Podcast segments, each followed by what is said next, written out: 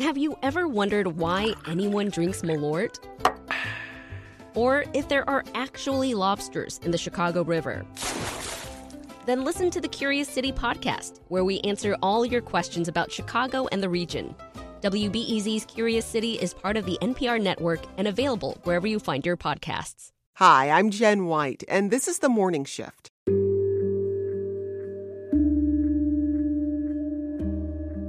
Coming up in just a bit, Chicago Teachers Union President Jesse Sharkey on the ongoing negotiations between CTU and CPS. There's a contract for the school resource officers the police. They've got a contract. There's contracts for the privatized cleaning services. They have contracts.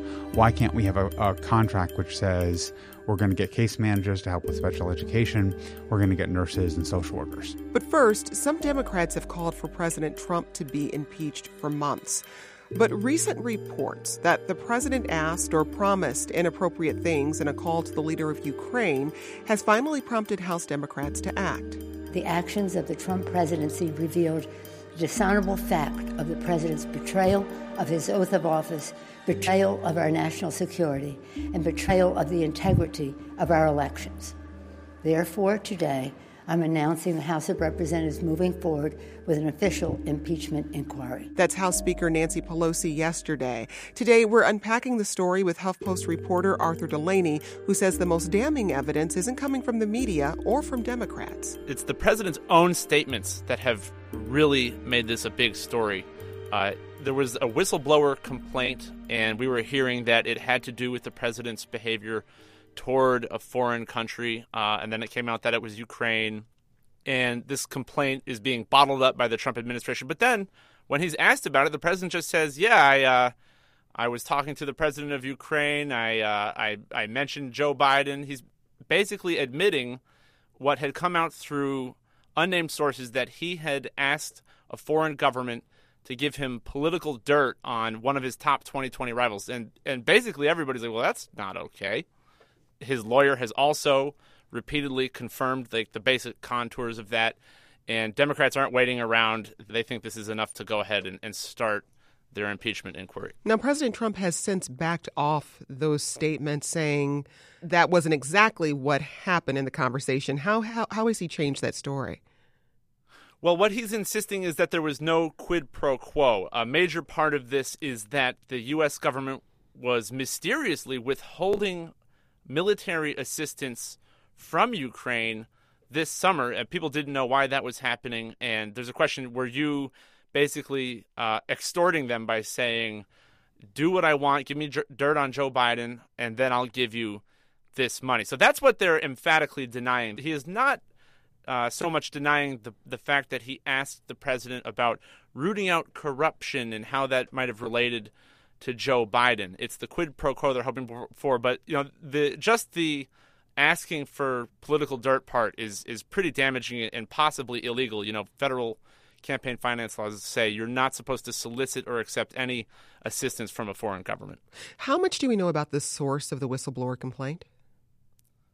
We don't know anything at all about about who this is really. And there's a great story in the Washington Post yesterday about how many people within the intelligence community don't know who it is and are and are worried about what's going to come out. But the person has said through his lawyer that he wants to testify in Congress, and I think it will be another instance of will the White House try to prevent that from happening, or or will it proceed? Uh, the way Democrats wanted to. They said that this could happen as soon as this week, uh, which could mean tomorrow. Now, we heard a snippet of Speaker Pelosi there announcing uh, a formal impeachment inquiry. What else did she have to say when she made this announcement yesterday? She said that what would happen is that the uh, six House committees that are already doing a lot of oversight of the Trump administration will basically continue to do that and will uh, submit their best impeachment material through the Judiciary Committee, which is the committee that traditionally handles impeachment inquiries. This is uh, a little different than what's happened in past instances where the House had a floor vote telling the Judiciary Committee to get started. They don't seem to actually have the votes for that right now. So Republicans are saying, well, you're eschewing this important step, but actually, the Constitution doesn't require it. It's just a tradition. Well, yesterday we saw Illinois senior Senator Dick Durbin join the call for an impeachment inquiry. Representative John Lewis of Georgia, the great civil rights leader who's sometimes called the conscience of the House, he joined as well. Let's take a listen to what Congressman Lewis said yesterday on the House floor. I have been patient while we tried every other path and used every other tool. I truly believe the time to begin impeachment proceedings against this president has come. Walk us through the last 24 to 48 hours. Why have so many Democrats changed their tune so quickly? It's really the great simplicity of, of what seems to have happened and the fact that Trump himself and his personal attorney keep confirming the details. It was on Sunday that the president said, uh, Yeah, I talked about Joe Biden with the president of Ukraine. And since then, there's been uh, a drip drip of more announcements that Democrats favor impeachment. And yesterday, as it looked like Speaker Pelosi was really responding to this, she has resisted this, but then she started she put out a statement saying that if, if this is true, you know, we're going to get really serious with our investigation. And I think that her signal caused uh, a lot more Democrats to come forward, more than a dozen did yesterday, and so I, I think Speaker Pelosi's example is is uh, I mean is causing more Democrats to to come off the fences. Like it seems like a lot of them have long thought that this is probably the right thing to do, but they didn't want to because it doesn't poll very well. It's not a, a popular proposition at this point. Well, on Twitter, President Trump called the impeachment inquiry, quote, more breaking news witch hunt garbage. He also tweeted in all caps, presidential harassment. He's striking a very defiant tone, and he said that this is a distraction. It'll take important time away from other legislative priorities. Does he have a point?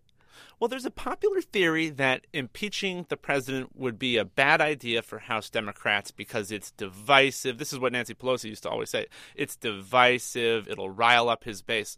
But the way the president's acting uh, suggests to me, at least, that he doesn't really like what's happening. He reportedly, uh, actually, Speaker Pelosi said yesterday that he called her in the morning yesterday on Tuesday and said, hey, you know, maybe we can call off this impeachment thing. We'll do gun legislation. And then the Trump administration said, okay, we're going to release a transcript of the president's call with President Zelensky of the Ukraine. And then they said, okay, you know, we're looking to provide the whistleblower report. So it appeared that they were making a bunch of concessions, and it looks like the president is just personally upset. So I, I don't know about that conventional wisdom that this is like a gift to Trump. That's Arthur Delaney. He's a congressional reporter for HuffPost. And we're talking about Speaker Nancy Pelosi's announcement yesterday of a formal impeachment inquiry into President Donald Trump. I want you to just walk us through the basics of the process here. Now that an impeachment inquiry has started, what does that actually mean? What happens next?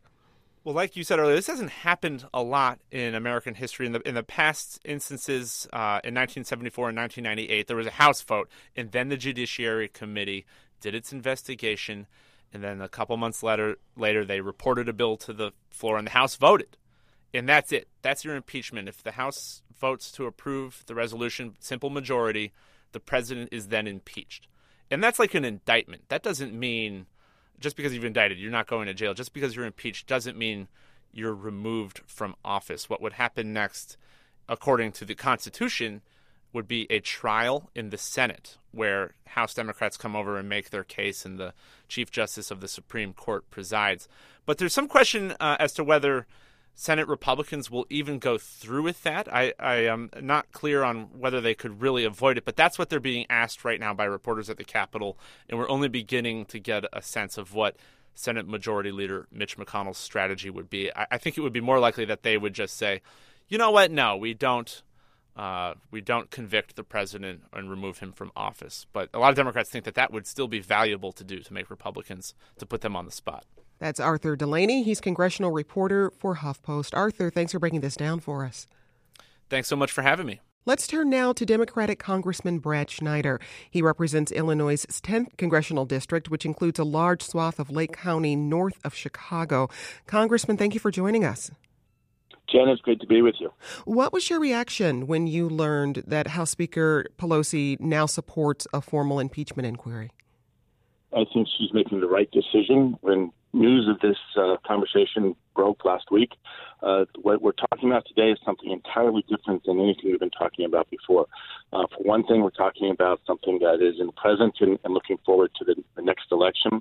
It's not a candidate, it is now the President of the United States, and it's the President of the United States subordinating U.S. Na- national security interests to pursue or protect his own political and personal interests.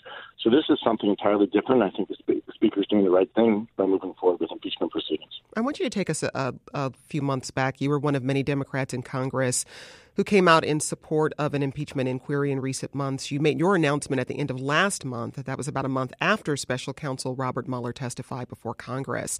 What initially sparked that decision for you? So the decision last month was based on the Trump administration uh, stonewalling, stymieing the, the, investigation. I believe in process. I believe the Constitution, the founders laid out a, a clear process. That's why I, believe, I wanted to see the conclusion of the Mueller report before making any decisions. Uh, within the Mueller report, he did not draw explicit conclusions, but left loose ends for Congress to continue its investigation. Congress has not only congressional authority, but the right and responsibility to finish those investigations, and the administration was was blocking that. Uh, by the time we got to the end of July, and it was clear that the administration was not was going to try to play out the clock, uh, I called for raising the level of uh, of inquiry to a formal impeachment uh, inquiry. Well, the New York Times reporting in just the past few minutes that the White House has released a transcript of the call with the president of Ukraine. In that transcript, we see Trump telling him to work with Attorney General William Barr to investigate Joe Biden. What's your reaction to that? Well, I haven't seen the letter. I, did see the headline, and, and this was my concern. Again, the, the facts are not in question here. The President of the United States and his personal attorney had already said that he spoke to the president, President Zelensky of Ukraine, asking him to help with his political agenda, putting the interests of the nation behind the interests of, of his political aspirations. Uh, this is what uh, I think people are so upset about. Congressman, in your mind, is what the president has done allegedly with Ukraine more concerning than what we learned about from the Mueller report? Absolutely, because again, it is the president of the United States with all, with all of the resources of the United States uh, using congressionally uh, appropriated funds for the defense of an ally uh, to try to pressure that ally, ally for his own personal gain. What do you say to Republican voters in your district who say this impeachment inquiry is a waste of time or, or they feel it's a distraction? So I, will say the same thing to everybody, Republican, Democrat, or Independent. This is a matter of national security. President of the United States has subordinated national security for his own personal political gain. And I don't care whether that's a Republican president or a Democratic president. Uh, the Congress has a responsibility to hold anyone to account who is uh, failing to uphold their oath to the Constitution, failing to defend the Constitution, and failing to put the American people's interests foremost front and center. As we said, this is an impeachment inquiry. At this point, though, do you feel you know enough to vote to impeach President Trump? Well, I think we have to proceed forward and, and get all of the information. The facts we do know that uh, the president has publicly said he had this conversation. Today we saw the release of the transcript, and I will study that. Uh, that, in and of itself, rises to the level of an impeachable offense. Uh, before I would vote on anything, I want to see what the ultimate articles of impeachment are. But I do believe we need to begin uh, developing them and, and making the case. The, the impeachment, as the uh, earlier speaker said, is analogous to an indictment. Ultimately, there would be a hearing within the Senate. The president would be able to make his case in front of a jury of 100 senators, and they'll make the ultimate conclusion. That's Democratic Congressman Brad Schneider. He represents Illinois' 10th congressional district, which includes a large swath of Lake County north of Chicago. Congressman, thank you for speaking with us. Jen, thank you. Anytime.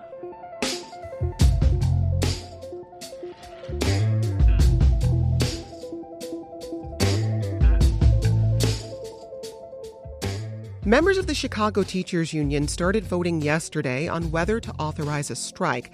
This comes after months of tense contract negotiations with Mayor Lori Lightfoot and Chicago Public Schools. The CTU rallied last night at its headquarters on Chicago's west side, pushing for a new contract that substantially reduces class sizes and addresses shortages of nurses and librarians. The group was joined by other union workers poised for a possible strike in the city and the region, with a special appearance by Democratic presidential candidate and U.S. Senator Bernie Sanders. I think that the Chicago School Board should be very nervous.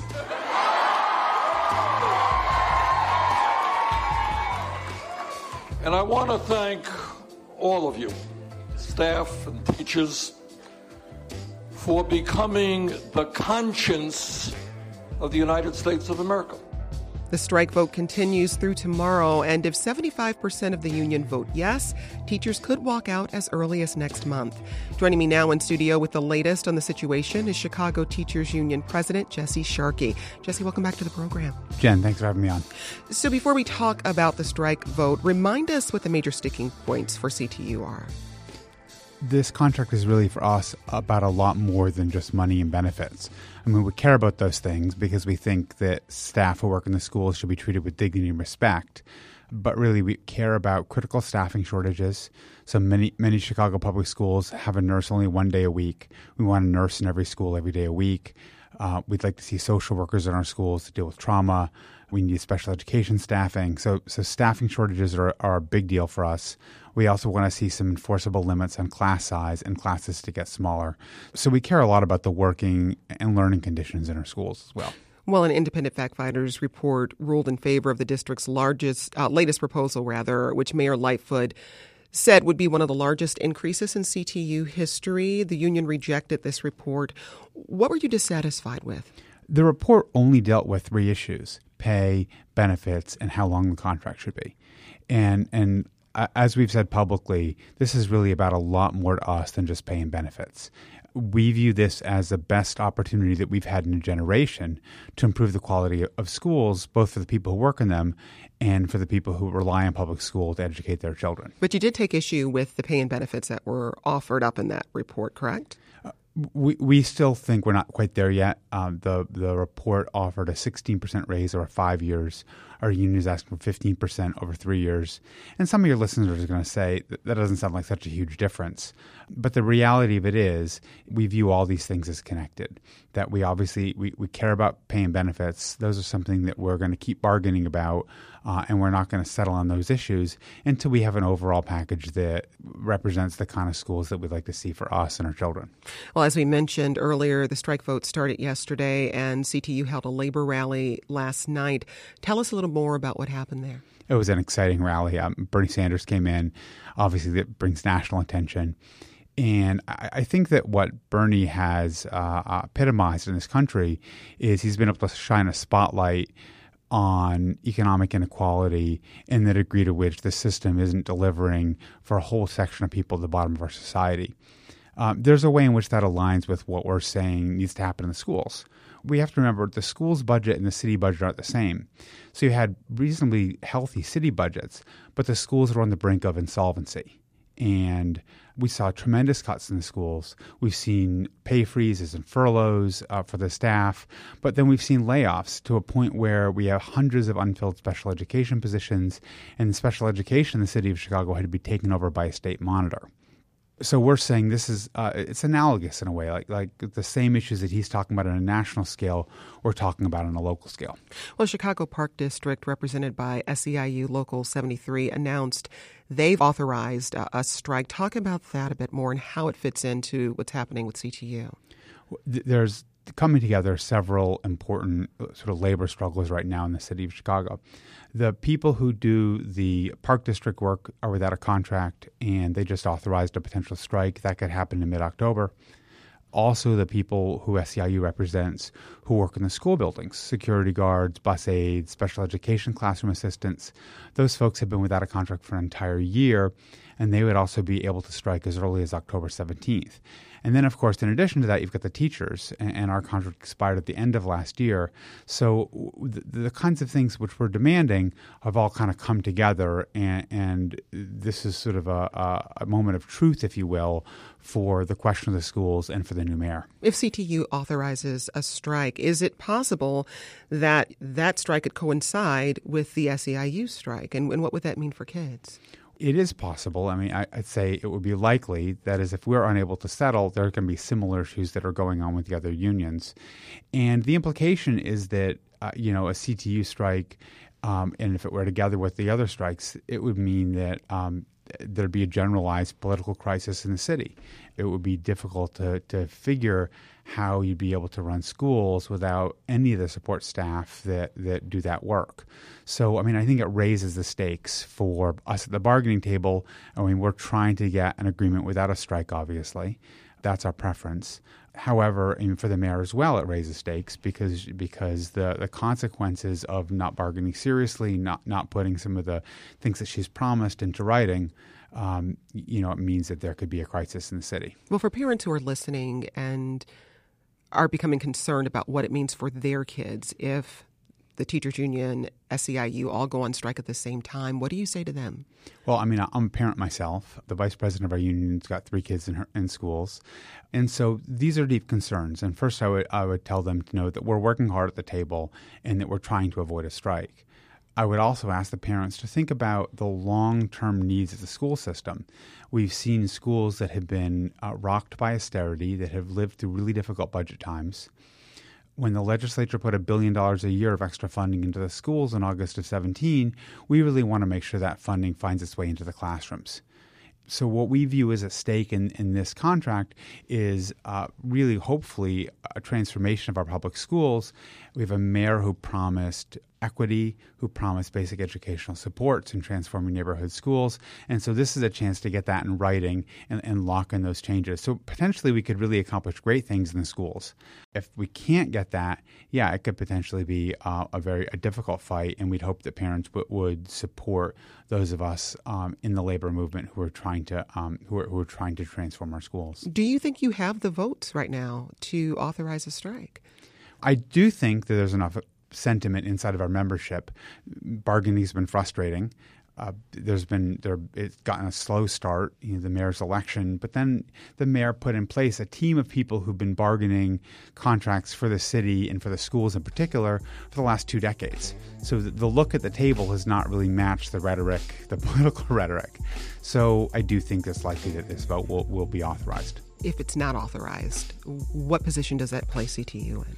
Well, if it's not authorized, then I, I think it's a sign that our membership is saying take the deal that's being offered.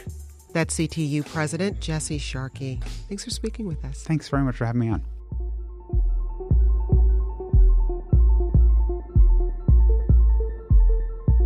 And that's today's morning shift. Come back again tomorrow for more great conversations about your neighborhood, your city, and your world. Until then, I'm Jen White. Thanks for listening, and let's talk again soon.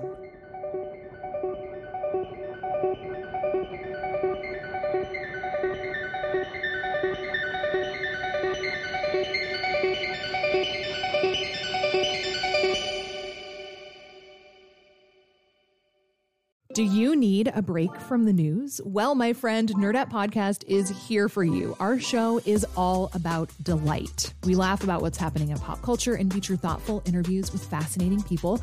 We even have a monthly book club that you can participate in. I could just go on and on about it. I loved this book. It was an experience, I'll tell you that. I discovered authors I had never heard of, and I'm really happy that I did. Come hang out with us. Listen to Nerdette wherever you get your podcasts.